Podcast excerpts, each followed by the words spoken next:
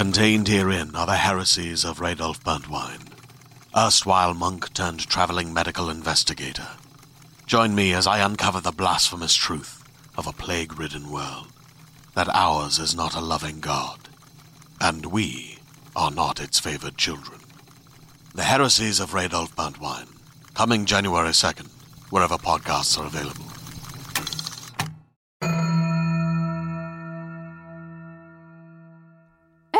Everybody!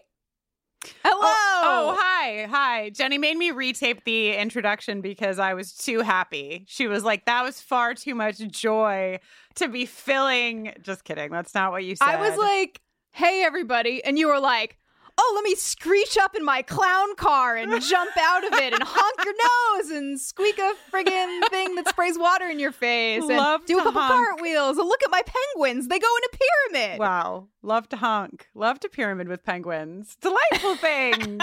uh, hey, we are having a blast in season six, as you all know. Yay. Journeying, dancing around, partying. Uh, we do have some really fucking cool shit happening in the land of Patreon that we want to tell you about. First up, Jennifer Owen Youngs and Hello. Morgan Ludich. Uh, nem- Yes. nemesis of the pod and beloved. Hey! Uh, Wow, listen, Talk about I- my I'm Morgan just like that. Following the bit. Uh, Jenny and Morgan are going to be watching Legally Blonde together on April 15th. Um, Jenny, is this like the second, the third, the seventh time you've seen this movie or? This will be my very first time. I'm always looking Gasp. to expand my horizons of petite blonde protagonists. so I'm ready I to venture into the courtroom. One of the most important petite blonde protagonists here in Legally Blonde. So Jenny's going to be watching this movie for the first time. This is part of a new movie watch club that we have that is open to all of the patrons of Buffering and of Angel on Top.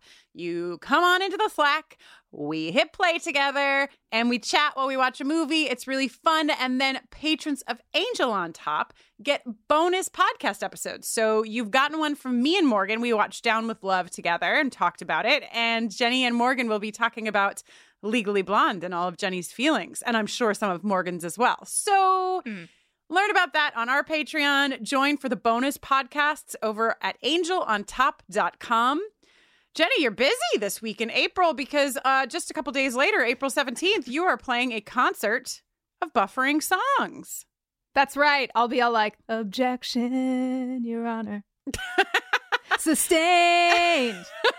Etc. So, I'm sure. um, listen, that concert is open to all patrons. You can learn about all the events that we have going on and become a patron if you're not already at bufferingthevampireslayer.com. It truly is so busy in the land of Patreon. So, I'm just going to run down a few other things happening in April. Joanna and I are back with our bonus podcast. Feels like the first time. Joanna and I are watching and discussing a trio of movies this month, which include Jenny. You're going to be excited about this trio. Yes. Army of Darkness, Wow. followed by The Covenant. Have you heard of it? Somebody just told me to watch it. uh, Joanna has referred to The Covenant as Abercrombie and Witch, so I am yeah. fucking into it. Hell And yeah. The third movie is Tremors. Uh, I have not Wow. seen any. Yeah, it's good shit, right? A mystery sandwich on classics bread. Exactly, exactly. But I, it's mystery sandwich on mystery bread for me because I've seen none of Mm. these films, which is the premise of that bonus podcast. Oh Uh, my frigging god. We are also reading Darcie Little Badger's Elatsoe in our book club. That's for $5 patrons. And last week, our $10 patrons got the first of many, many behind the scenes videos of us writing once more with once more with feeling. And you know what? Like, why not? I'm on a tear, so I might as well tell you that the ultimate patrons got their first bundle of exclusive merch for the year, and it included Smash the Demon Lizard Patriarchy socks. So, like, Wow. whatever. It's a fucking good time in the land of Patreon. I'm not gonna lie. I have a question. First of all, Is it a where tiny are my question? Smash the Demon Lizard Patriarchy socks? And second of all, are they in the package that you sent me that I haven't opened yet? Wow! Wow! wow! I It's was all like, coming Jenny, together. They're literally in the package that you told me you got a week They're- ago. They're about six feet away from me right now. Yeah. Yeah, there's two pairs of fucking Smash the Demon Lizard patriarchy socks in there for you. Well, be that as it may, the time has come for you to, to take stop your socks off. telling us about Patreon. Yes, socks off. First, the boots come off. Mhm. Nice and slow. Then the socks come off at whatever speed you please, because it's time for the results of last episode's Sexual Tension Awards. Like, come on. We know we know who won. This is smashed, people. So The fact that anybody else got votes at all is kind of impressive. Um, but maybe it's just because Spike is in every single coupling and thrupling. Uh, in last place with a paltry 4% of the vote, it's Spike and Human Blood. Mm. That's fair. They've got something special, but, you know, not in this lineup. I am concerned about Spike and Warren getting a little bit more, getting 6% of the vote and putting them in third place. Uh, in second place, it's Buffy and Spike with 12. This is the worst Buffy and Spike as a combo has ever done, right? Yes. Second place, 12% of the vote. Yes. But it had to be this way. It could only be this way. Get out your sledgehammers. Hmm, nay. Put away your sledgehammers. Yeah, you don't need them. Put away your table saws. Mhm. Put away your tools of demolition. Mhm. All you need is safety goggles because it's Buffy and Spike and that poor sweet house that never saw what was coming. With 78% of the vote, the walls came tumbling down. They did. Uh, Jenny, two things. First of all, Spike and Warren technically also includes human blood, which is why I think that they got 2% more because you kind of get two for the price of one. Uh-huh, uh-huh, uh-huh. and two, I will say that every vote, I usually get at least a handful of people who are like, oh no, there was a bump on the bus that I was riding and I voted for the wrong thing. so, you know. So that could that could explain a lot. could, it could account for the 4% uh, or the 6% Mhm, percent or anything therein. So, yes, Buffy and Spike on the walls, three trophies issued to you. Really, I mean, I don't know how many of the walls get the trophy, but we'll, we'll, There we'll do are no math. more walls. you can't. There's no address to which you can send the trophy because it is just an empty lot now. Anyway, um, hey, there are things that you can purchase in our store. The crop tops are back in stock. They're in a different color because the mustard color doesn't exist anymore. So if you got a mustard crop, good on you. Uh, I got one too. We're we're the lucky few. Uh, but there's some really cute crop tops, tanks. Uh, mugs are on pre-order. They're back. Zip hoodies are on pre-order. They're back. And hey, everything except for our once more with once more with feeling vinyl is on a pretty massive sale through the end of the day today. So if you listen to this podcast when it releases, lucky you. Uh, you just have to use the code RAT Amy and you will get 20% off of anything in the US or the UK stores, again, except for that once more with once more with feeling vinyl through midnight Pacific today, March 31st, 2021. If you're one of our ultimate patrons, you always get 20% off. So guess what? For this sale, you get 30% off. I've written bada bing in my notes. I don't know why. My sister just started watching The Sopranos, so I guess that's why. Listen, bada bing is not something you can just read off a page. It can't come from copy. It has to come from the Do heart. talk to this Italian about Wow. proper usage of bada bing, Jennifer Youngs. Uh, I have two words for you. Gaba, cool. And dear listeners, please be advised this episode contains conversations on themes of addiction and substance misuse. All right, Jenny, are you ready? I'm ready. Let's do this. oh.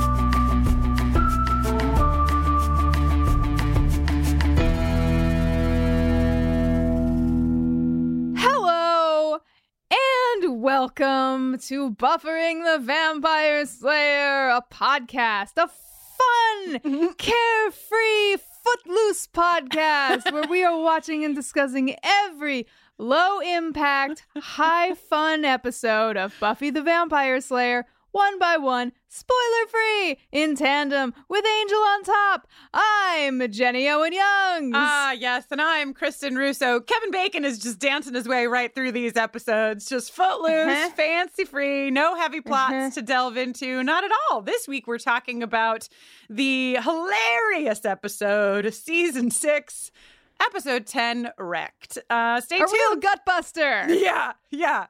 Stay tuned at the end of this podcast every other week for an original song written by us, recapping the Buffy episode we are reluctantly discussing.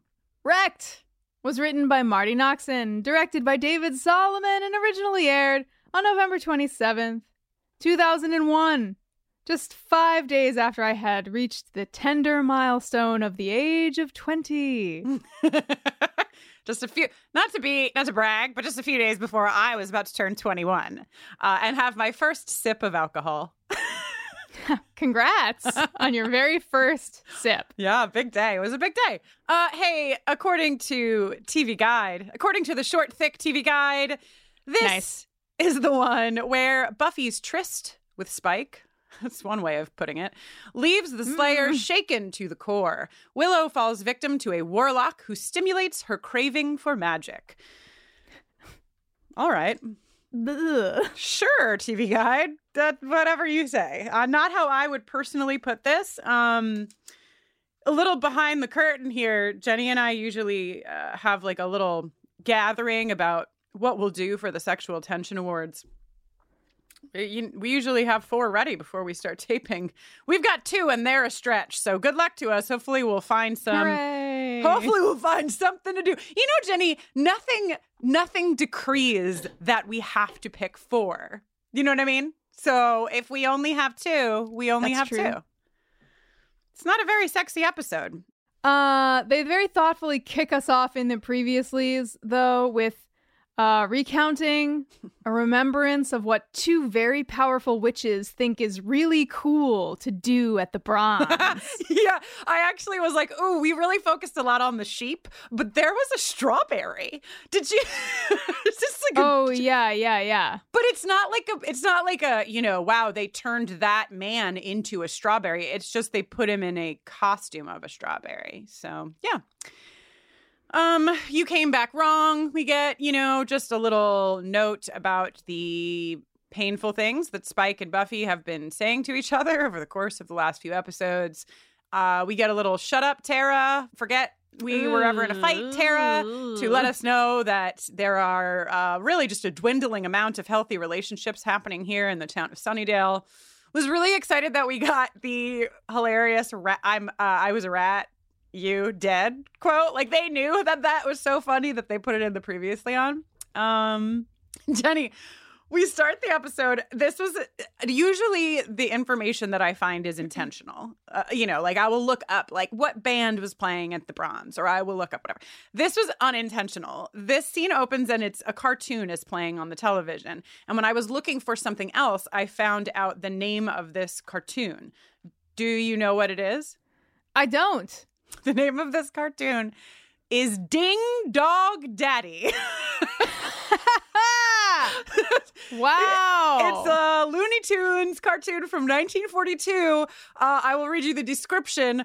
A dumb mutt falls in love with the metal statue of a greyhound. Ding We've all dong been there. daddy. We've all been there. Hey, relatable content. so, I could have gone my whole life without hearing about the mother of all night wedgies. That would have been fine. I Yeah. could have survived happily so. Yeah, yeah. I could have gone without it as well, but it is very I mean, you know, there's a few things that happen in this episode that I feel like situ like Dawn is just I know people have feelings about Dawn. I know people are like, "Oh, Dawn is this, Dawn is that." You all know that I'm a fan of Dawn. And this episode in many ways has made me feel like Dawn is just getting like a very specific personality at this point. You know, I'm like I'm here for it. I'm into it her waking up and being just like the 15 year old who's like, what wicked wedgie is just like such a part of Dawn. so it has to be there because this is who she is. Is she just going to be 15 forever or are we going to observe a birthday for her at some point? I don't know. This is a spoiler free podcast, Jenny. So Okay. There's no way to know. There's really no way to know if she'll ever grow up. Mm. Tara, so Tara, and I point this out because Tara wakes up and she's like just so confused about where she is. And I I love Amber Benson. I think she's fucking phenomenal. Great. Good work. So much good work. This is not one of those moments for Amber Benson. And it, it really hit home because Buffy wakes up in the next scene really like sort of like disoriented and confused about where she is. And I'm like, okay, so that's how you do that. Tara is so much more confused than she should be. Like she's confused for like four extra beats of like, how did I wind if up you're if you're couch? waking up on a couch that you've actually spent a lot of time on in your life, you shouldn't be this alarmed. You Right. shouldn't be more alarmed than the person waking up in a pile of rubble that they just created with their fucking. Exactly, exactly. Um, so this scene is here to point out that no one has come home because they've quote lost track of time. Uh, Cut to the Spuffy demo job. I now call this uh, location in my notes HGTV. So Hell yeah. yeah, You know that thing where television shows kill the golden goose? no, Do you know? You're not done watching Twin Peaks yet, but do you know who killed Laura Palmer? I think I do. Yes, Okay. Friends is like 14 seasons long or something. sure, sure. Uh, and how soon do Ross and Rachel get together? Mm, I think season one or two. Oh my god! And then aren't you just so bored? Yeah, because it already happened. It's like, okay, well now what do I have to look forward to? Oh, so killing the golden goose is basically giving up the goods. Giving up the goods. Giving up the You're goods. So- surrendering, I guess, your power as the show, you're right. right. Okay. your mystery. So that's what that's what Buffy and Spike have done. They've killed the golden goose. Yeah, I mean, I think like tension has been building steadily for a long time, and then observing Spike's behavior post coital Spike is like, ugh. Suddenly I find myself on Buffy's side. I'm like, oh, this is disgusting. Ew. Yeah, I mean they're both they're both being pretty fucking shitty to each other. I, I like Oh, totally. you know, yes, I agree. Spike is a fucking. I mean, Spike really takes it. At first, it's sort of like a jab, a jab, a jab, a jab. She's disgusted. I'm disgusted, Jenny, that she has put this skirt back on her body because I don't know a lot about sex, but I'm gonna guess that, that skirt is really not something you want to put back on. I understand it's her only option, but I'm having a difficult time with it. Uh and in the at the start of this, I mean, you know, she's saying shitty things that this was a freak show. He's being a jerk. But it really kind of gets to the place of, oh, wow, Spike, when he's like, I knew the only thing better than killing a Slayer would be fuh. And then she like punches him in the face or whatever. We all collectively do. Because why? Why? Well, well, we know why. Because Spike is a fucking monster. Yeah, and even before he is monstrous, he's just kind of like smarmy and like puffed up with his own se- sense of self satisfaction, which is just like not a good look. It's not. It's not a good look. And this is like, I'm probably going to get in trouble for even like g- uh, having a conversation about this, but I'm going to try it anyway. I feel like Spike had, up until this point, Buffy was like, You are disgusting. You are a freak show. She's still saying that, but like he has this thing to hold on to, which is the intimacy that they shared.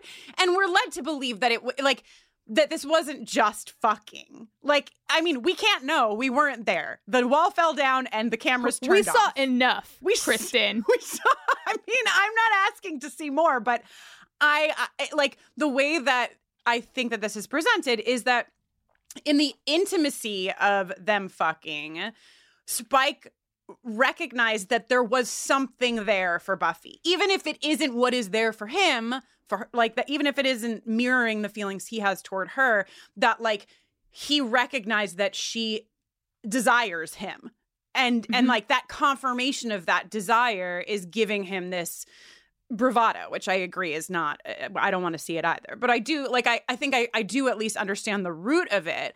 Uh, if buffy i think if they had had an open communication about the complexity of their feelings before this i don't know that it would have been such a hard shift but they've been kind of fucked up in their communication from the jump There are, as far as I can tell, three good things about this scene. Okay. One is that you can see James's modesty panties at one point, which are a hoot. uh-huh. Uh, One is that he says, I may be dirt, but you're the one who likes to roll in it. Everything else that's going on aside here, sick burn. uh, and then when he holds up her panties and says, uh, "Were you? Did you want these?" and she punches him in the face. Yeah. appropriate. I know we know this is problematic. I know we know we're going to be looking into it, Jenny.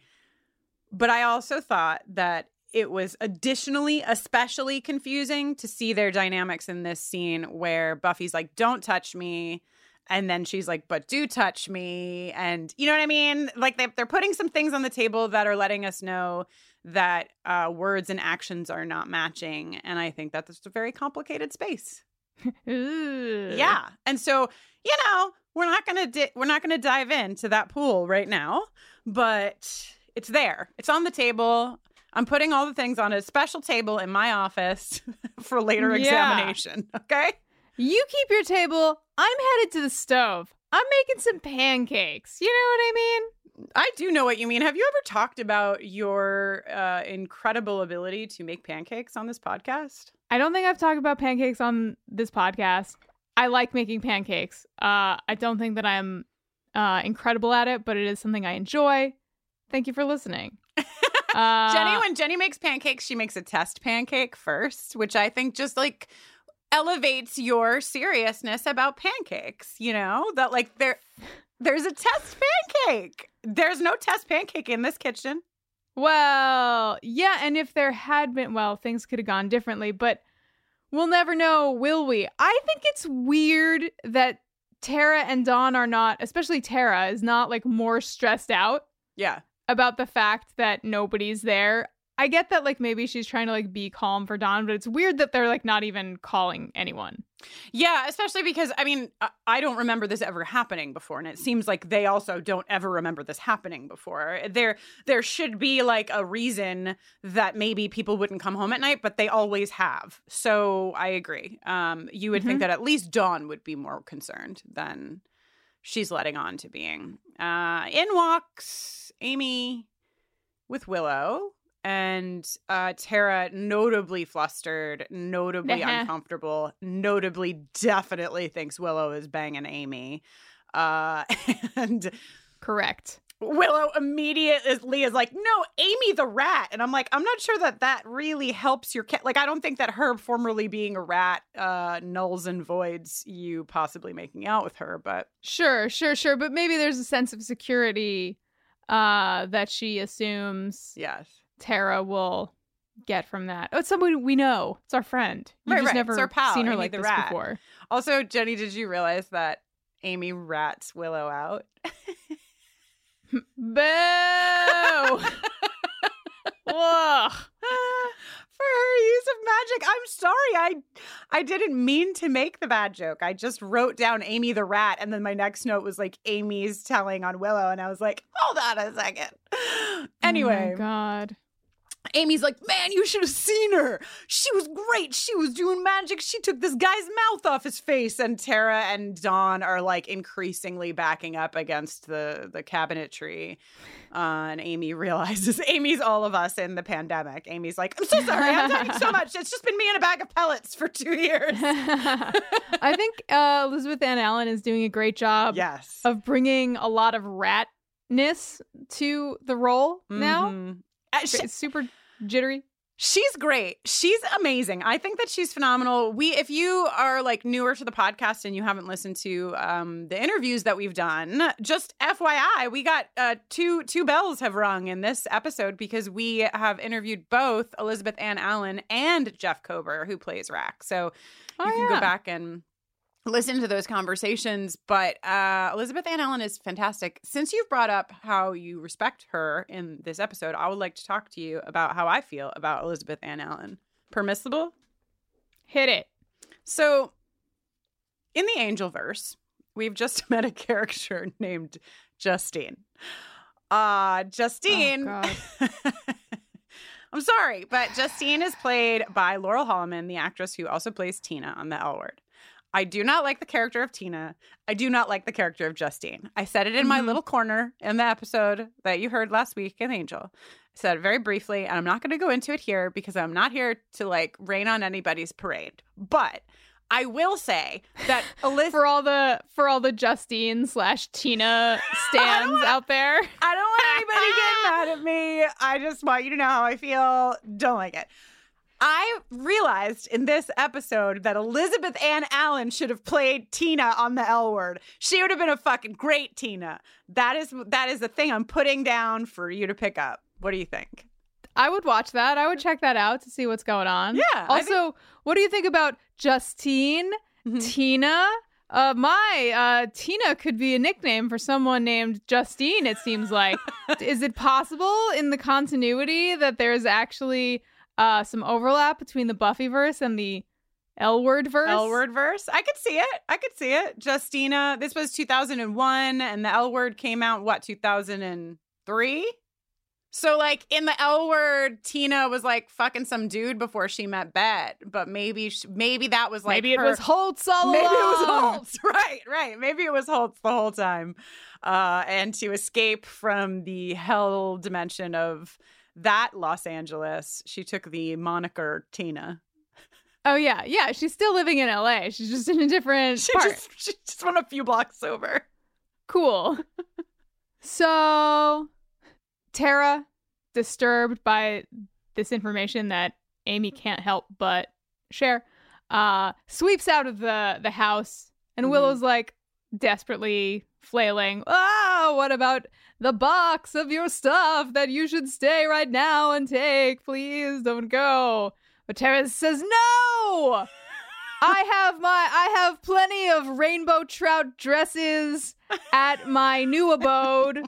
I don't need the ones I left here. I'm not in a rush. And she flees. Uh, yes, Tara is off. Uh, the box of her things, notably labeled Tara, upstairs, which made me laugh. like as though Willow has like many boxes of things for various people. Uh, Yeah. Buffy arrives home. Um, she's real beat up. Uh, to the to yeah, the she had like an all night fight. fight. yeah. And then everyone goes to sleep at like 9 9 a.m. or 8 a.m. or whatever time it is, Yeah. leaving Dawn alone again. And and hey, I think it's worth noting that um as the pods as the resident pod pancake expert, I just want to call some bullshit on oh my pancake is burning. You can tell because the side that's up is burned. yeah. That's Tara not how that pancakes she work. left. no, no, she did a the old sweep and flip. Uh No, that didn't happen. This is bullshit. Yeah. So Willow's upstairs. We learn that to to your point, actually, last episode, Jenny, you were wondering about if Amy had sort of gathered magic in her rat body, like like if it had accumulated. We don't have a clear answer, but this does give us the sense that you can deplete your magic by overusing it because Willow now is in bed and she's trying to close the curtains and she can't. I mean, she can. She just has to stand up and walk over to them and close them with her hands. I'm sure you might have something to say about the depletion of magic, but before we get there, I just want to also say that there's still fucking masks on the goddamn walls of this house. Pat fucking died because of these masks, and they are just still up in former Joyce's room. Joyce. Well, I guess Joyce is no longer It's not Joyce's, responsible. yeah, it's not Joyce's fault. It's Willow and Tara's fault. Y'all. Take the masks down. okay. Research at the magic box for a diamond thief demon going absolutely nowhere. and Anya knows it. That's why she has chosen to stuff a bridal magazine. Classic, classic move. Stuff a bridal magazine inside of one of the research tomes. uh, Jenny, Anya has a new hair color. Anya is It's blonde. blonde. Anya is blonde. Blonde, yeah. Also, you breezed right by Xander being like, all these demons are starting to look alike reptiles, reptiles with gills. Because I wrote down, Jenny will know if reptiles can have gills. Can reptiles have gills? Fish have gills. We all know it. Uh, but reptiles have lungs for breathing. Amphibians actually, it's interesting because uh, some amphibians breathe with their lungs. Some amphibians breathe through their skin. Right. That sounds familiar. Tadpoles and some aquatic amphibians also have Mm. have gills that they use for breathing. So, So- so but no lizards, no lizard gills. So reptiles. uh, reptiles. reptiles have lungs, and that that means they they they resolutely do not have gills. You can't have a, you can't have gills and lungs at the same time. I can't wait for the avalanche of emails that you will receive. But the amount we're going to know Uh, about biology by the time we're done with this podcast, you know, we've learned so much about clams. Uh, I know we've done some like shark whale conversations. Yep. So Yep. bring it on. Hey, um, let's talk about one of my favorite moments in the episode. I'm going to play a little sound clip. Anya has a theory. She thinks that Martha Stewart froze that guy. Don't be ridiculous. Martha Stewart isn't a demon. She's a witch. Please, she. c- Really? Of course. Nobody could do that much decoupage without calling on the powers of darkness. Um, I love this. Do you know what decoupage is, Jenny? No, Could, do you want to take a guess? I'm picturing some kind of like paper mache textured Mhm. Wall business that nobody asked for. Wall did I do? business. So you so like like this is happening on a wall, like instead of wallpaper. Yeah, it- like to make your wall feel like a, a cave, like a textured cave. Jenny, Jenny's idea of decoupage is like you at age twelve using paper mache to make your bedroom like a small cave for your reptiles. yeah, or like Eugene Tooms in the X Files, just rising every, uh, you know, sixty years or whatever to eat four human livers and then building a nest of newspaper and his own bile for the hibernation period to follow. Wow, that took a Is that decoupage? That took a turn down Jenny the Owen original Martha Stewart? harder than I thought we were going to. Uh, you know, you're not that far off, really. It's it. I don't know that people use decoupage on their walls, but maybe they do. It's more like a crafty thing. So you Mm. like cut out, you know, um, a flower, and then you use like a paste and some like gold stuff, and you put it on another thing. So you, it's like collaging, basically. It's like fancy collaging. I love Hmm. that in the span of four seconds, we activated all of amphibian and uh, reptile listenership and then craft listenership. Please, I wait for the email of the crafty person who also is a reptile expert. Tell me if you Ooh. hit. Tell me if you tick both boxes. Come to us and let us know your presence. Decoupage me a reptile. Okay. Anya is uh, wondering if she should go with uh, cocktail dresses or the traditional burlap and larva. Jenny, what are you doing? Jenny's face is horrified right now. What have you found in your Googling? Sorry, I was reading about alligator gar.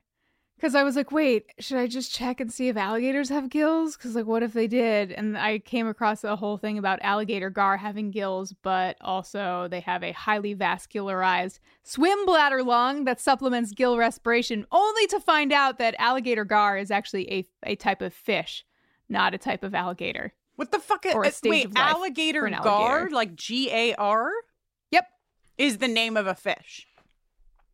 that's right. Oh my god. Here you thought we were going to be talking about Willow and magic, but no, not here. Not here in this podcast. Uh, All right.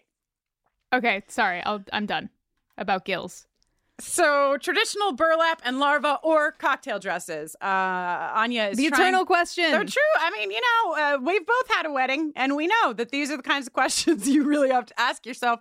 She also says Oh, to Xander, "So glad that um, you should be like basically happy that I'm not making you do the traditional groom's rite of self-flagellation." Nice. Oh, and then we we enter into I mean not that we're entering into this parallel for the first time, but the Buffy is starting to go really hard on Willow is fine and Willow doesn't need a monitor. She's going through something, but we're not her. Maybe she has reasons. We all do stupid yeah, it's all stuff. very complicated. I can relate. I mean, just in theory and from things I've read, not from actual in practiceness. Please, thank you. right. Look away. Right. So Buffy's sort of icky, overwhelmed feelings uh, about her own actions and really her own trauma, right? Because all of this uh, this episode made me look at two things very distinctly because the the entire arc to get meta for a second the entire arc in this episode of willow's trauma buffy's trauma and how the lack of tools that they have to deal with those traumas are causing them to do things that are self-destructive is quite brilliant and quite spot on but and i'll get into this later in the episode there are so many willow specifically there are so many like really problematic um tropes that are associated with Willow's journey that uh, are very upsetting that I find to be very upsetting and unnecessary. Um, so I'm just going to put that down, but we can we can go through this scene. Buffy is not seeing what Willow is going through or needing because she is completely conflating it with her own situation, and they are not apples to apples. They're not apples. No apples here. I wish that there were some apples. Xander makes a really important distinction before we leave the end of this scene um, because Buffy's basically like, don't judge. And he, like, very astutely is like, I'm not judging. I am just observing. You know, he says, not judgy, just observy because he's Xander. But, like, making a really valid point like that he isn't judging i mean i don't know i can't get inside xander's head but that like the point is not that he is saying this is so bad that she's doing this. It's just that he's saying like this seems like it might not be good for her um and i'm observing that and just sort of wondering like what we should do to help her which is like really mm-hmm. yes that's where we should be. Yeah i mean when xander's coming up from the back of the herd to uh lead the pack in terms of emotional awareness. Yeah. We're really in a place. Re- we are. It's true. My, how he's grown. Cut two. Two cool witches thinking about where should we go manifest some sheep tonight. But no, Willow is like, I didn't have my power all day. And I'm I feel like maybe we should just take it easy. And Amy says, I have a better idea. Mm-hmm. I know this guy and he knows spells that last for days. Amy, how do you know this guy? How? That's what I wrote. How? How do you know this guy? Let's just dial Let's back. just revisit the Moo episode. Yeah. Amy was hanging out with like the goth guy with the black lipstick right, and like sure. maybe one other person and they were doing like protection spells or something. Right. But like not What? not rack level stuff No. At all. Yeah, I had the same There's question. definitely some Amy rewrites happening. I literally in my notes the quote I wrote down quote I know this guy end quote in parentheses how it's like really how uh, but yes and then willow says is it dangerous and amy says would that stop you to which we know we all know amy included that the answer is no it will not stop willow and we go to Rack's. Rack is, as mentioned, played by Jeff Kober. This is the second time he's in the series. Love when a show loves an actor so much that they're like, eh, it's fine. He played Kralik and Helpless, but like, he's great. And he is fucking great. He is So great. unbelievable. He was great as Kralik and he's amazing as Rack. yeah, what a creep. Oh, So good. uh, you know that those contact uh, experts were on set for Rack because he's got some like serious, like weird gray eyes. some wild shit and- going on, Yeah, yeah, it's really it's quite well done. I think. Um, Kristin, did you happen to notice the water cooler that appears to be full of blood Yes, in the waiting thought, room? Why don't they have this How at Angel Investigations? Right? this is really smart. But also, like, are vampires going to rack? Like, I don't really understand it, but I did write down blood water cooler. I guess just depends what you're into. That's Um, true. A- Amy's like, it's cloaked. Isn't that cool? It it moves around a lot too. Helps keep Rack out of trouble. Out of trouble from whom? how do you know this guy? And how who's monitoring him? Who's trying to be the trouble in his life? Right? Joel Grey was just flicking his tail all about town. Nobody cared about the dark magic he was doing. So why does anybody Correct. care about Rack? Anyway, yeah, Amy's like, "Can't you feel the doorway?" And I think Willow is like, "It's hot." And Amy turns around and Elizabeth Anne Allen's look as she disappears through the door is yeah, what a great oh look. Oh my god, it's amazing. I mean, I would follow fucking Amy through that Yeah. portal for that look. Inconsistencies aside, I'm I'm pumped for us and for Elizabeth Anne Allen Yeah. that she gets to play this completely different character.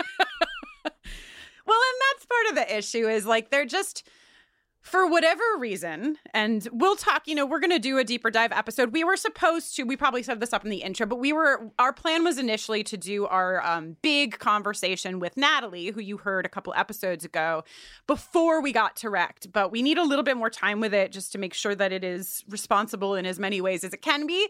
But the, the, speed at which uh, W H I C H, not uh, W I T C H. This happens.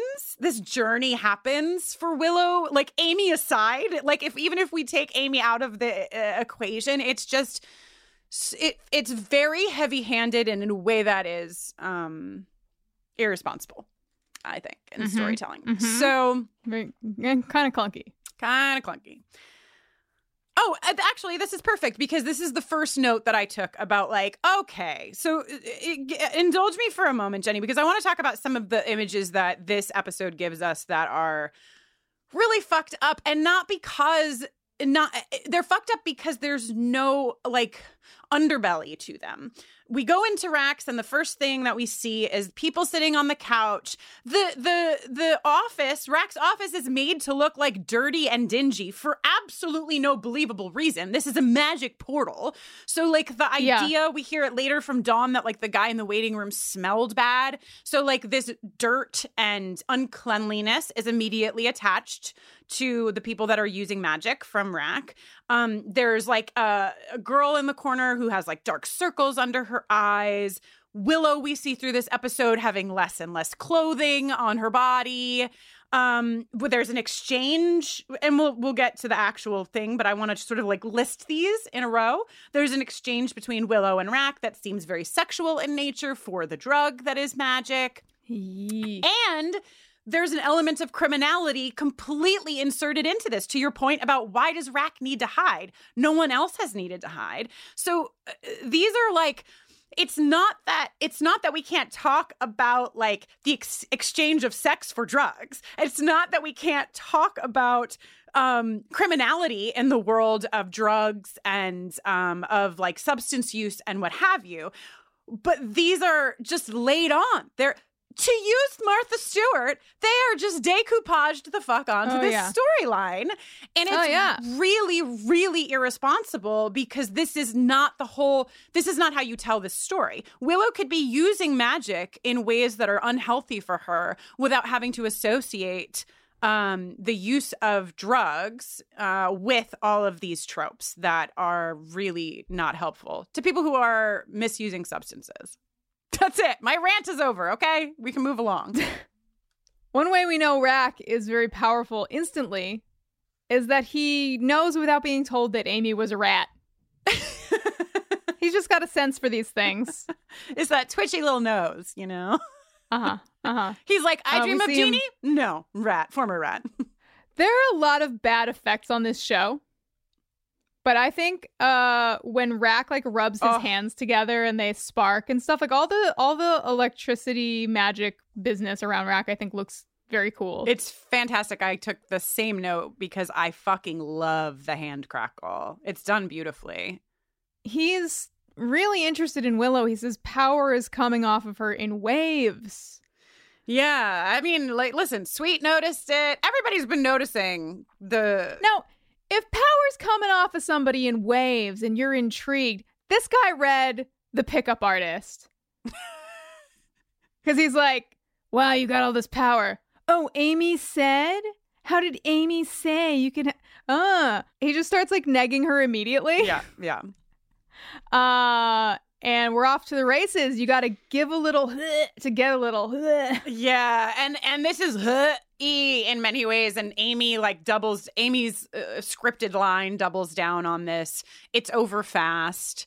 Um, Rack says, "I'm just gonna take a little tour," um, and then sort of like puts his hand on Willow, and we are to imagine is doing all sorts of things, and it's upsetting. There's a lot of heavy breathing, panting. yeah, and he says you taste like strawberries. He says- we right. all hurl over the side of the boat. Yes, he says you taste like strawberries. Um, I would say maybe write this in your Shanshu prophecies. Hmm. Okay, buckle up, Kristin. Okay, buckle click, up because Click.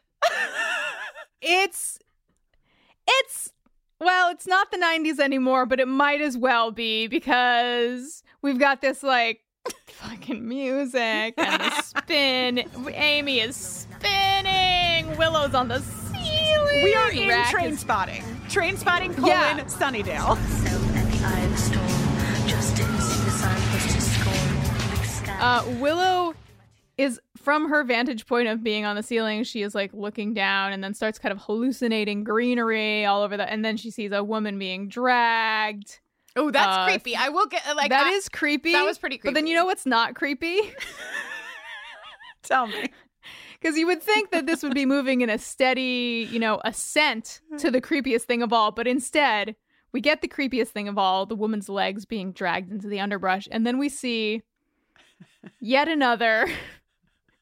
Yet another goofy ass Sunnydale demon, sort of like a like a balding werewolf kind of vibe. He has- Uh, it is where his movements are exact. It's whoever the actor was who was inside the werewolf costume is inside of this costume. there's there's something that's there are elements that have been added that we can talk about when we get to his final scene. But I can't wait to talk about it. I can't wait either. I'm making a gift from that scene. What did I tell you his name was? Krazam? Krazow? like Magaz, Matraz, I can't find my. Razzmatazz. Give him the old razzle dazzle. Razzmatazz is the name of the canonically. We have uh named this monster Razzmatazz. what what is his actual name in the script? Mandraz. No. Mandra. Okay, so Razzmatazz. Razzmatazz is on the scene and he like growls or opens his mouth or does something trying to look threatening and failing. Okay. Yeah. All, all I can think, I know this isn't the song, but the only thing I have in my head now is with my naked eye, I saw. Oh yeah. Ba-da-ba. There is like a certain um luscious Jackson-ness Right? to this track. Uh oh, so Willow sees Razzmatazz and falls from the ceiling. And there's this cut, there's this like cut between when we get to her waking up on the floor of her bedroom um and after she's fallen where it's black eyes willow like completely no uh what do you call it? No whites of the eye. It's just like all Yeah. pupil.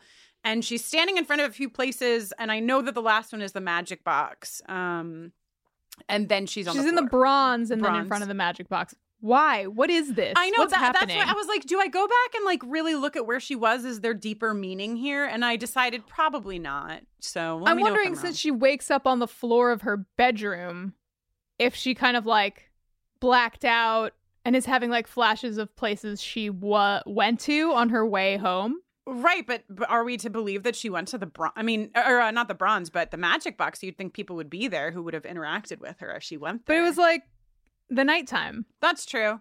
That's true. Maybe that's what we are to believe that she sort of like went to these familiar places as she was like super fucked up mm. on magic. Yeah, and when she wakes up on the floor, like it's the morning. Yeah. This So- is, eh, you know, in an episode that is full of like imagery that I think is tricky and not good. This I think is done really well. Um, we don't see like, uh, but there's not a lot of shower scenes in this show, um, and so I think, Not nearly enough for I- for my taste. I think that it is really powerful to see Willow wake up on the floor and then to see her crying in the shower because this is the truth right? Like when when i'm saying like there's no fucking like underbelly it's the wrong thing. I'm Kristin so you know i say things like underbelly but i mean something else. Just go with me. But when i say that there's not that like rootedness in you know, a lot of the tropes associated with Willow's arc at this point, this does have that. This does have an anchor. We know that Willow is traumatized. We know that she is not okay. So seeing her wake up after this trip to Rack's and get into the shower and sob, like that is the root of her actions at this point. And I just thought it was really powerful. And I, I f- felt for her. And then, you know, I don't know, Jenny, you can take us to what she does after she gets out of the shower. Well, it's the saddest thing that ever happens on the show, Kristin. She Right? uses Chekhov's box of Tara's clothes coming into use. uh, she pulls out a top and a bottom and she magics air into them in the shape of Tara Ugh. so that the faux Tara can hold her.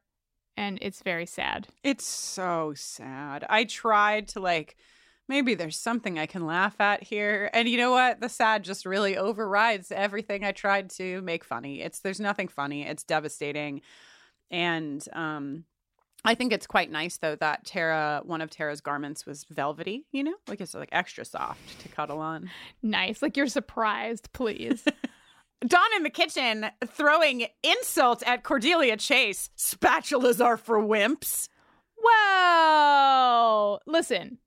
Everything is relative. Right now, the spatula is relative to a pan. I'm sure if the spatula were relative to a vampire, Mm, Dawn would get on board. that's true. But I'm loving her chaotic kitchen energy, inventing food for babies, flipping things in a pan with her fingertips. I'm fucking all in. This is my favorite Dawn. This is Chef relatable Dawn is my fave. Did this like this took me back to being in middle school and coming home and being like, I will cook myself. Do you know how many quesadillas I made for myself as a teen?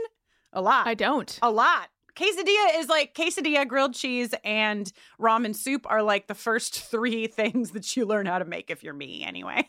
Mhm, So mhm. uh, I thought this was very relatable. It reminded me of my own kitchen chaos past.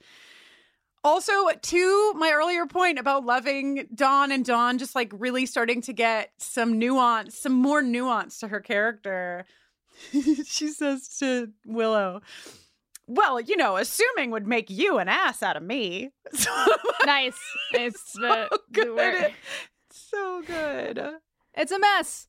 But uh, we learned that Buffy has called to check in on Dawn about 10 times today, which seems right. Mm-hmm. And Willow and Dawn are going to go to the movies. Ah! Girl time. What do you think they're going to see? Well, I'll tell you, Jenny, some of the top movies at this time, uh, Monsters Inc. is on the list. Harry Potter and the Sorcerer's Stone had just come out. Um, yeah, so I'm going to say, I, I think that they would have gone to Harry Potter and the Sorcerer's Stone. It seems really.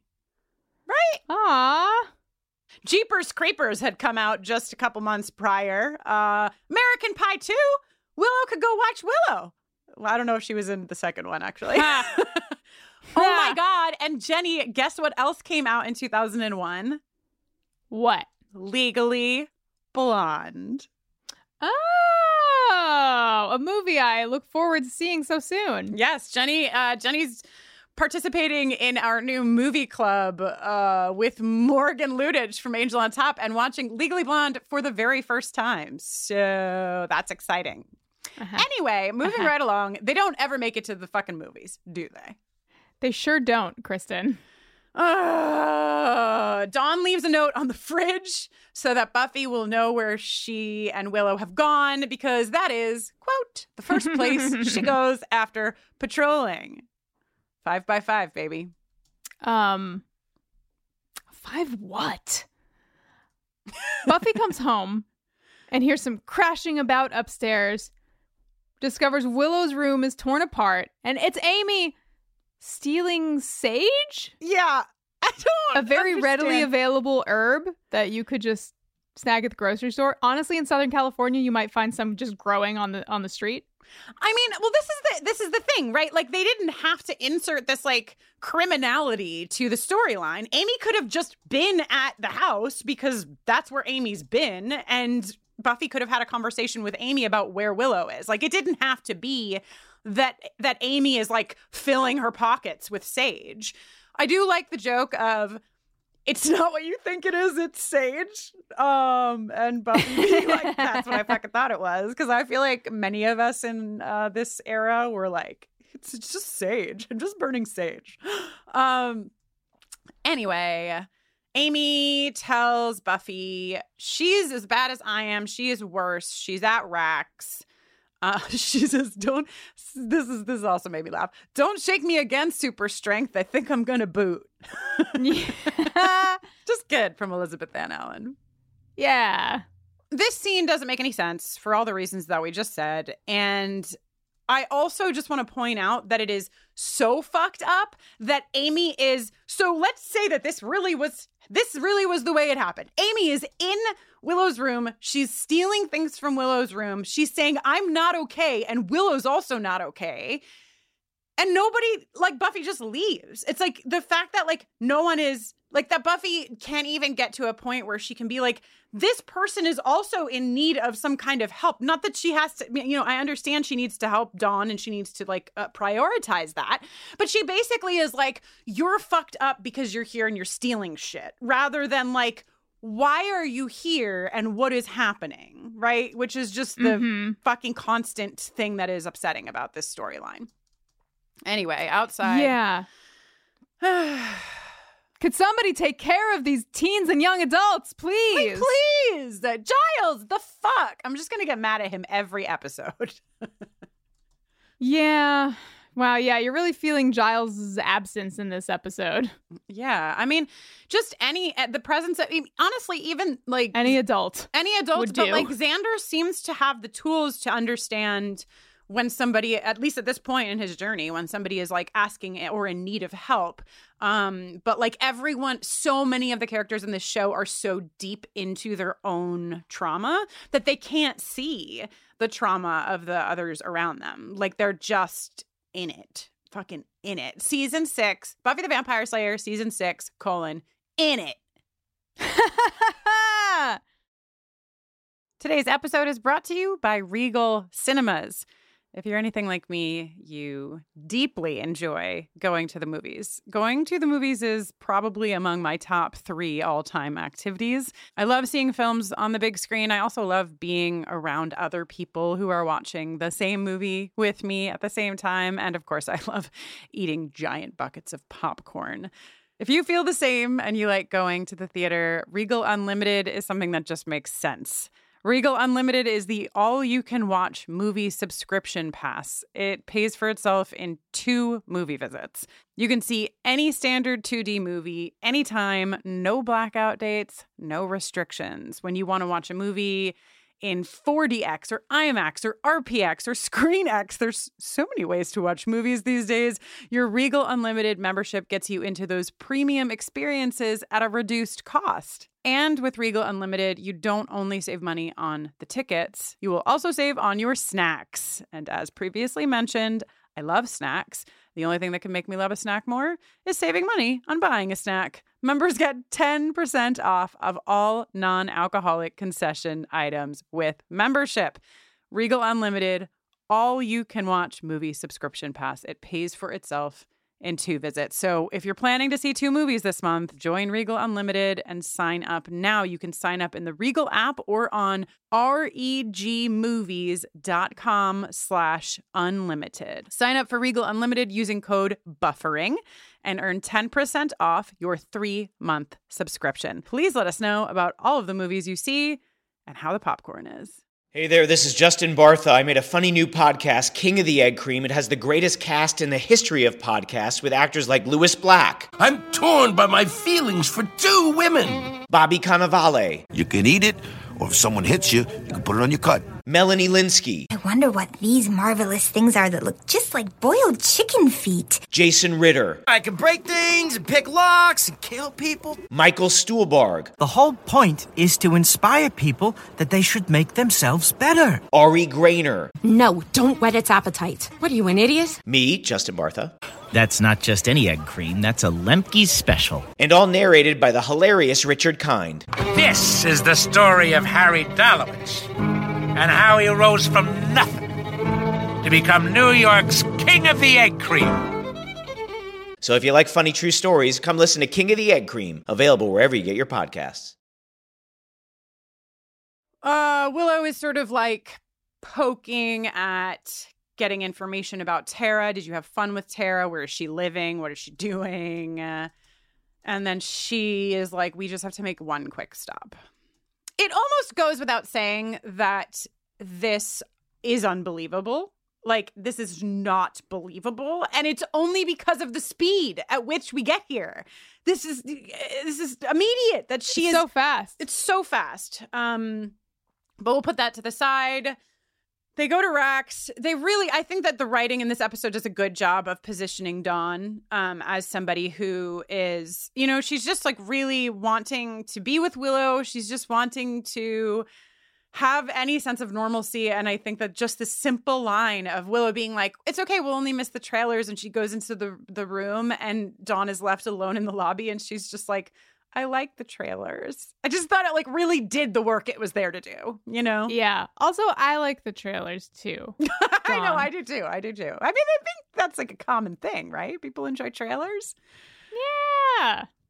This is where I agree with you. I wrote, I love Rack's hand crackle, just a fantastic effect. Um, Willow, you know, loses time in in Rax and sees the demon again, sees all razzmatazz again, and she screams. And Rack is, I think, notably taking enjoyment from her fear uh, and and pain before she then comes out into the into the lobby again. Oh, my next note is Nakey Spike. Dude apparently loves to sleep naked. Spike is literally naked for 80% of this episode. Nice. I Dude, mean, being woken up by a huge pillar candle tossed onto your naked chest. Uh disruptive. yeah. Spike looks good. Mm. Ba ba ba. Mm. Ba ba ba. Spike looks good. He um is basically like Dawn's in trouble again. Must be Tuesday. Except his version of that is, can you get a LoJack for this girl? Which, for those of you who don't know what a LoJack is, uh, it's like a car a car alarm and tracking system. Um, and I agree.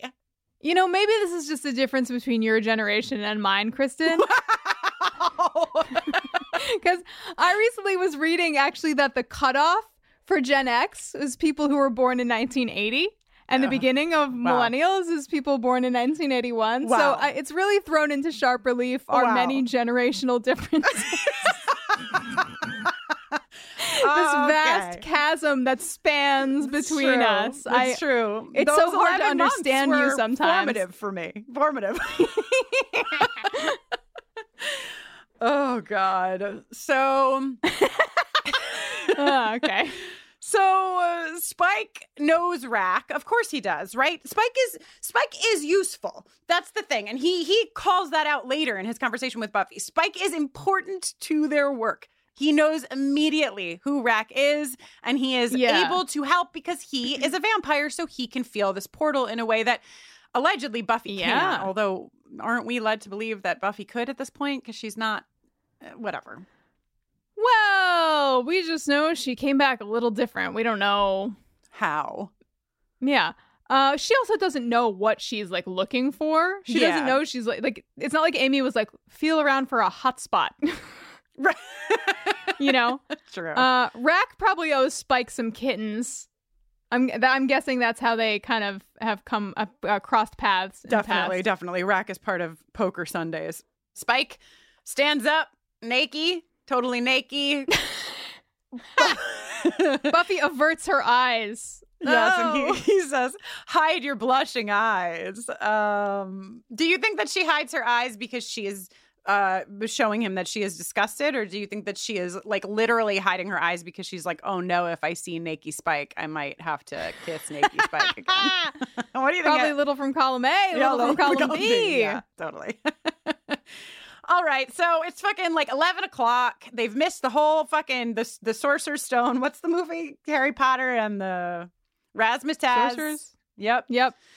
Uh, they've missed the movie, and Willow is pretty fucked up. She's high as hell. Mm, yeah, she's like, we're gonna have fun, and then she's. R- kind of shitty about it and uh, Dawn's hesitant and she's like do you want to play with the grown-ups or not Dude, I love that the grown-ups, eh, r- both Rack and Willow, the grown-ups, the self-proclaimed grown-ups are both like me me me me me. Each in turn.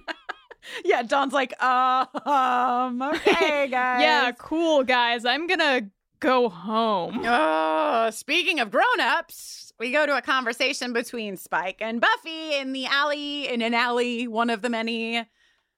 Buffy is like Extra, a lot of extra alleys. The the alley budget has skyrocketed in this episode. Last night was the most perverse and degrading experience of my life, she says.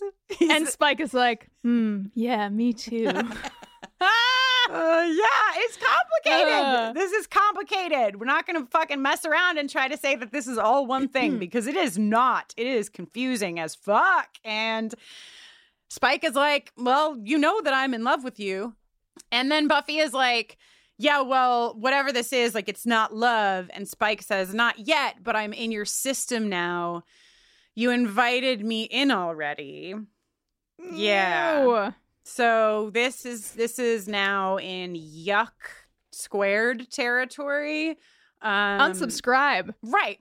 Um, the implication that because you were invited in once, you can then uh, enter at any time. The vampire lore, once applied here to this story, is especially fucked up, isn't it?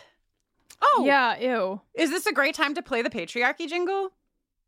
This will do.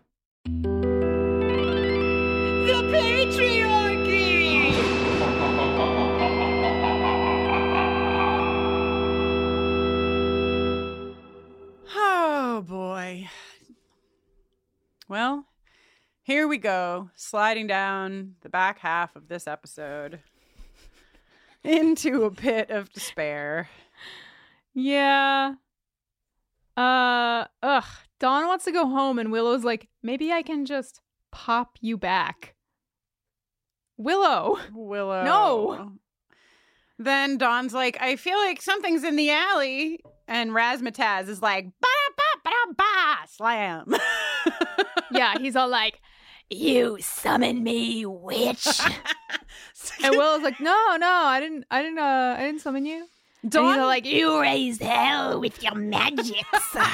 and he does this like very avian head wiggle, Yo. like side to side thing. the head wiggle, like after the car crash, is I'm making a gif of it. It is the funniest fucking thing I've ever seen in my life.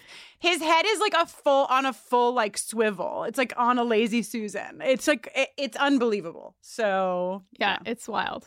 Dawn lands a fantastic kick. Fantastic kick from Dawn. Yeah, great kick. Willow's like, we're we're not quick enough. Uh, doors open, doors close, Drive car, and I'm like, wow, this is how we do magic. I could probably do this. You know what I mean? Yeah, yeah. and this is open. going really well if in a practical sense until immediately after successfully uh, stealing this car, Willow gets way too cocky and then crashes it. Yeah, Willow. It's just this is. I'm sorry. I I mean, I love Marti Noxon, but there's just so much sloppiness in this story because why did Willow have to be on a joyride to crash this car? Right? Like she could have been honestly in this car trying to escape from this demon and crashed the car because she was really fucked up. I don't like the addition that she also like as she's trying to like save Dawn's life is like, "Oh, let's fucking take this car for a fucking crazy spin." It again attaches this element to Willow's storyline that I think is is not necessary and it's not fleshed out. So, anyway, regardless of that, the car crashes and Dawn gets out of the car. Her arm is already hurt, though it will get hurt more in this scene that's uh, about to happen. Her instinct. This is like the outdoor equivalent of running upstairs. Literally. In a horror movie. Literally. She's like. I'm like, just gonna get under the car. crawl under the car. That is a bad idea, my friend. Uh, luckily, it never happens because Buffy and Spike hear her scream. This is where the Hey, heads- she does throw sh- dirt in Razzmatazz's eyes, Oh. which is a very choice move. She's a scrappy fighter, man. Dawn can fucking Dawn can fight, uh, and I and I love it. Um, also, Buffy does a flying kick. This is some wire shit. This is like some wire fighting Yeah. that we're seeing. Hell yeah! She launches through the air, kicks Razzmatazz in the face. Um, but but Razzmatazz is getting the best of her. Razzmatazz is strong, but Willow disintegrates him. This is funny because in the framing that you see on Hulu, Willow is in the frame for longer than she would be. Oh. Uh, she she comes into the frame sooner than she would have been in the aspect ratio ratio of original broadcast. So you see Willow like you see the demon burn up, then you see Willow off to the side doing nothing, waiting for herself to come into frame, and then they add the hand the hand electricity effect. So it's like Oh. I was like, wait, did Willow kill this guy or did he just like burn up from like the spell running its course or something? And then I was like, oh no no no, they just they didn't they didn't add it until they had to. But now she's just like hanging out in the side Oh, of the frame. It's pretty funny. That's funny. I didn't even notice. So the demon is gone, and Dawn is really fucked up. She's really, really hurt. Her arm is really hurt. She's bleeding. The seriousness of The Razzmatazz punched her like 20 feet across the friggin' yeah land. Yeah. And um Willow is of course distraught, devastated, uh, just full of all of the emotions that one would be feeling in this situation and she's saying is she okay? Is she okay? Spike and Buffy pick Dawn up. They're sort of like walking her out to get medical care. And Willow goes over to Dawn to apologize and Dawn slaps Willow across the face. yep. Exactly. It's my sentiments exactly. Yikes.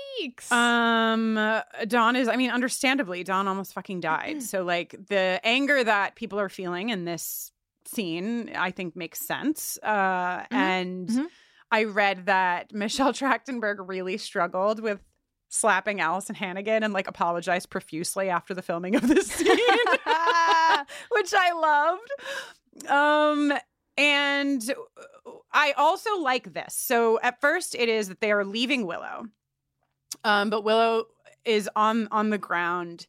Um, and she's sobbing. And so you see Spike and Dawn and Buffy pause. You see Spike and Buffy exchange a few words, and it becomes clear that Spike is taking Dawn to the hospital so that Buffy can stay back with Willow. So I, I love that. Mhm. I think that that's really important, and I guess a piece of this that I wish was more present in the whole in the whole story in the whole episode.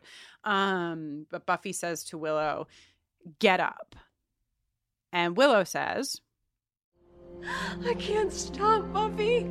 I've tried and I can't. You can. I can't. I can't. I just, God, I need help. Please, please help me. Please, please, please.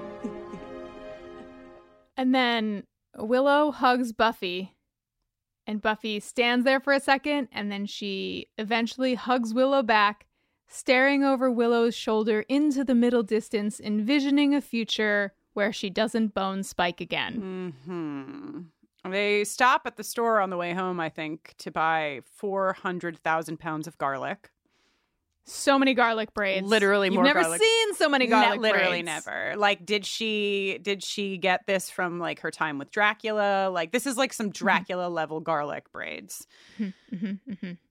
We cut to Willow like wrapped in a blanket, which I think is really like I'm just thinking about this for the first time, but I feel like even that imagery is really it's that's really symbolic, right? Like Buffy has, even though she's Buffy is certainly not doing it perfectly and is not doing it well, like the choice has been made to take care of Willow, to wrap Willow up in a blanket, to acknowledge that there is trauma happening here. Um, there is no support system, so Willow is left in bed to move through withdrawal um like without any supports which is of course not okay um and Buffy winds up in her room also sort of alone and just with all this garlic around her holding a crucifix in an attempt to really keep herself from Spike more than keep Spike from her at this point. Mm-hmm, mm-hmm, mm-hmm. Do, do you want to journey to the land of sexual tension right now? Because I don't know what to do there, but we're almost to the end of the episode. There's just a few things left to be said. Wow. Yeah, let's give it a try. How fun. Can't wait for this jaunty jingle to play. Sexual attention Well, welcome back to another thrilling edition of the Sexual Tension Awards. Unfortunately, there is no sexual tension in this episode. None. That we care to acknowledge. But we Um, are creative people. Yeah. We're looking at, you know, name a more iconic duo. That's the yeah. theme of of this edition of the Sexual Tension Awards. Therefore, uh, we offer up unto you the following slots and their respective noms. In slot number one, it's Anya and Bridal magazines. She loves them. Ah, Beautiful. They're unstoppable. Mhm. Uh, in the second slot, your noms are Buffy and 10,000 garlic braids. When all you need is a knife. There it is. In slot three, why? She's unstoppable. She has an indomitable spirit and invincible fingertips. It's Dawn and barehanding an in progress quesadilla. Witness the power. Behold the spectacle. And in slot number four, it's everyone's favorite magical drug induced demon Razzmatazz and his unquenchable thirst for the drama. Also, Jenny, don't you think it should be? It's like 10,000 garlic braids when all you need is a steak. oh, I thought you were going to say, when all you need is a spike. Oh, I guess uh, Both- flavor both. to taste. both slash and. Well, that's our Sexual Tension Award. Spread a strange buffet, if you will. Uh, but please cast your vote via our Twitter poll. You can find it over at Bufferingcast. Tell us what you think. Tell us, Yeah. name the most iconic duo. Most iconic duo here. G- good luck to all of us.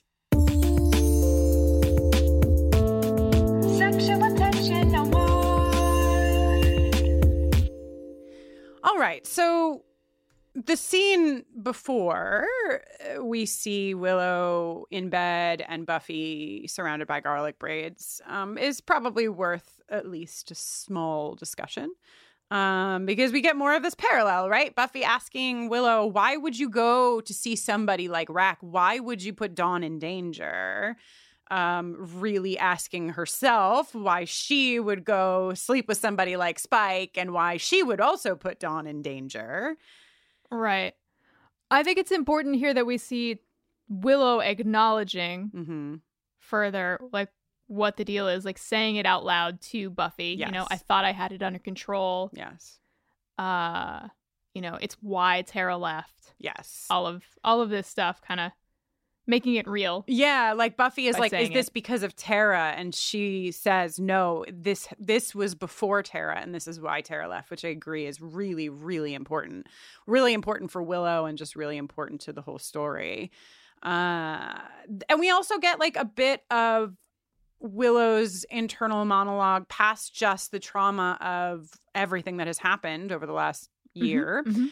But also this like idea that I was just plain Willow. She says I was just some girl, which really harkened back to Oz and Willow in the beginning. Like, who is that girl? You know, like I, I, I was mm-hmm. just some girl and now now that i have magic i'm special you know? I mean she doesn't say those words but essentially that's the message that she says to buffy like if you if you could choose plain willow or super willow wouldn't you choose super willow? And sort of has like a moment of self-reflection of like oh i guess you don't actually get to choose. Like you just always have to be super buffy. But Mm-hmm. buffy's trying to tell willow like this is not the case. Tara loves you. She loves you for you. She wanted you to stop um it's not she doesn't love you because of the magic. She doesn't love you because of this power. Um and and another line that willow has that i think is really important is when she says to buffy it took me away from myself and i was free. Uh, because that's again that's just that's really the truth of this. This is allowing uh, willow to escape from the feelings that she cannot hold. She cannot bear to face she cannot bear to feel um, and although I think there's a lot of issues in this parallel with Buffy, this is also what's happening with Buffy. And Spike is that um, Buffy just can't like, like they just can't navigate the trauma. And when you're in a I, I mean I know I've been in a place of not being able to navigate trauma and and making decisions based on just the need to feel something and not that thing. And that's real. Mhm. uh, Oh yeah. yeah, no more spells. It's over. It's over.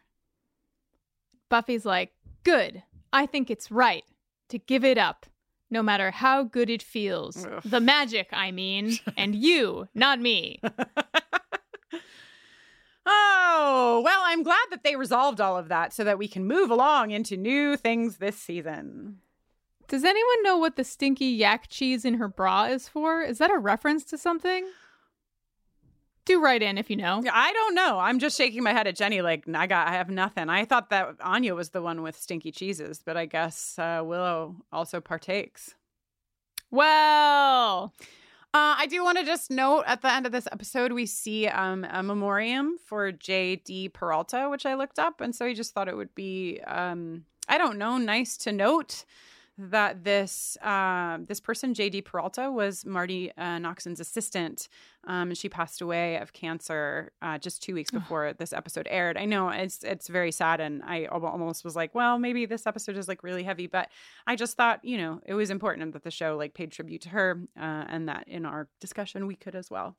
So yeah. this has been an episode.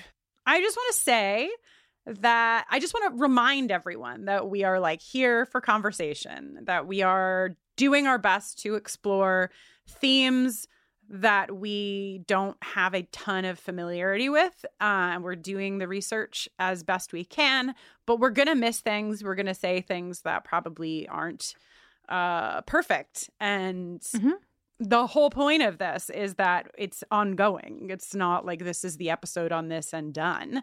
So do Mhm. write into us. Uh, we are working on this deeper dive episode to talk about Willow and and the um, plot line of. Uh, the sort of the like arc of her misuse of magic that will have spoilers and we'll go deeper in but it's it's tricky and there and it's one of many many things in this season so buffering the vampire slayer at gmail.com write to us. I do my best to get to all the emails. I will say that it has gotten to a point where i no longer can confidently say i read every email because i try but there's a lot. But i i really really go out of my way to read the emails that are part of these conversations to make sure that we are doing so responsibly. So please do write in um, and let us know what you think, what you want us to talk about, things that we didn't say that we should have, things that we did say that we shouldn't have. We're here. We are. Well, I'm Jenny Owen Youngs. Hell yeah. And when I'm not making this podcast, I am often writing songs and recording them. You can learn more about me at Jenny Owen Youngs. You can listen to my new EP, Echo Mountain. You can check out my new band, LAX's debut single, Temporary Goodbye, on all streaming platforms. You give me a shout on Twitter and keep up to date on new releases at Jenny Owen Youngs. That's me. Temp, temp, temp, temporary. That's how it goes. I got it this time. I just hadn't really heard it enough times last time to nail it. I just wanted you to mm. know that I can keep a tune. So Congrats. I know. My name is Kristin Russo. You can learn about the work that I do with LGBTQ communities uh, over at my website, KristinNoeline.com. That's K R I S T I N N O E L I N E. I am booking digital events at workplaces and at schools uh, for the end of this year and the beginning of next. You can find ways to contact me about that on my website. And um, I also started a little queer, a little queer book club just a couple days ago, Jenny. Ah, yeah, on my Patreon, and you can find all that out on my website, KristinNoeline.com. We're reading uh, Aristotle and Dante Discover the Secrets of the Universe, uh, a book that I have wanted to read for a very long time. So you can find out all about that on my website. You can Hmm. use that spelling of my name to find me on Twitter and on Instagram. Uh, and hey, what about us? What about buffering Well. the Vampire Slayer? Buffering the Vampire Slayer is on Twitter, Facebook, and Instagram at BufferingCast, and you can email us at bufferingthevampireslayer at gmail.com. You can support the work that we do here on our Patreon. Find that at bufferingthevampireslayer.com. Just click on Patreon. We have so much going on. Jenny's about to do a concert over there. We just started a movie watch club where Jenny's going to watch Legally Blonde for the first time. I run a book club. We're reading Elatsoe as our next book for April. I mean, there's just truly, it is a, it, uh, moving and a shaking, just like Razzmatazz's little head. Uh, so go on over, support us if you can. And a reminder that our Black and Indigenous listenership gets all of the digital perks on our Patreon for free. You can learn about that at bufferingthevampireslayer.com slash just keep fighting. Also, hey, crop tops uh, and tank tops are back in stock. Big fucking nerds. I say this, but they were back in stock uh, uh, when we taped this. So who who knows? Maybe you snatched them all up already, but they should be in the store. Um, you can click on shop to find out all that good stuff. Hooray! Hooray! And till next time. Ah, woo! Hooray.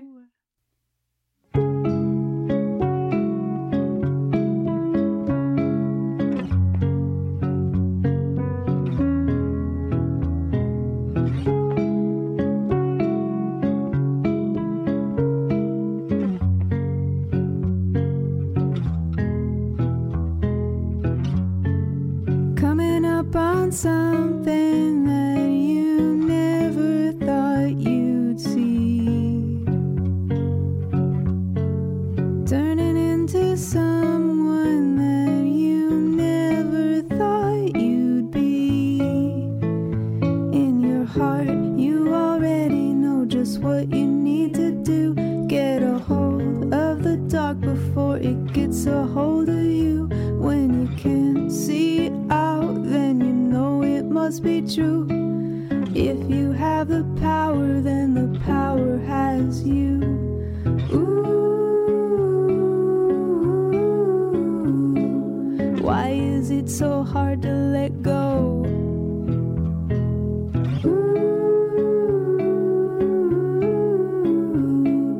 I think that you already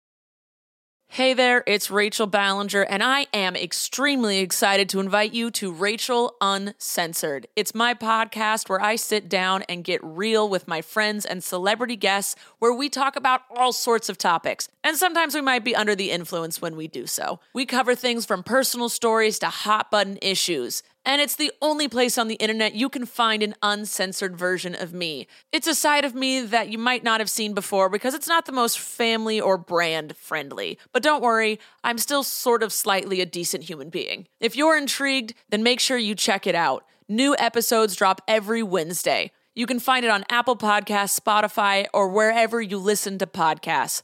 Trust me, you won't want to miss out on the fun and candid conversations we have here on Rachel Uncensored.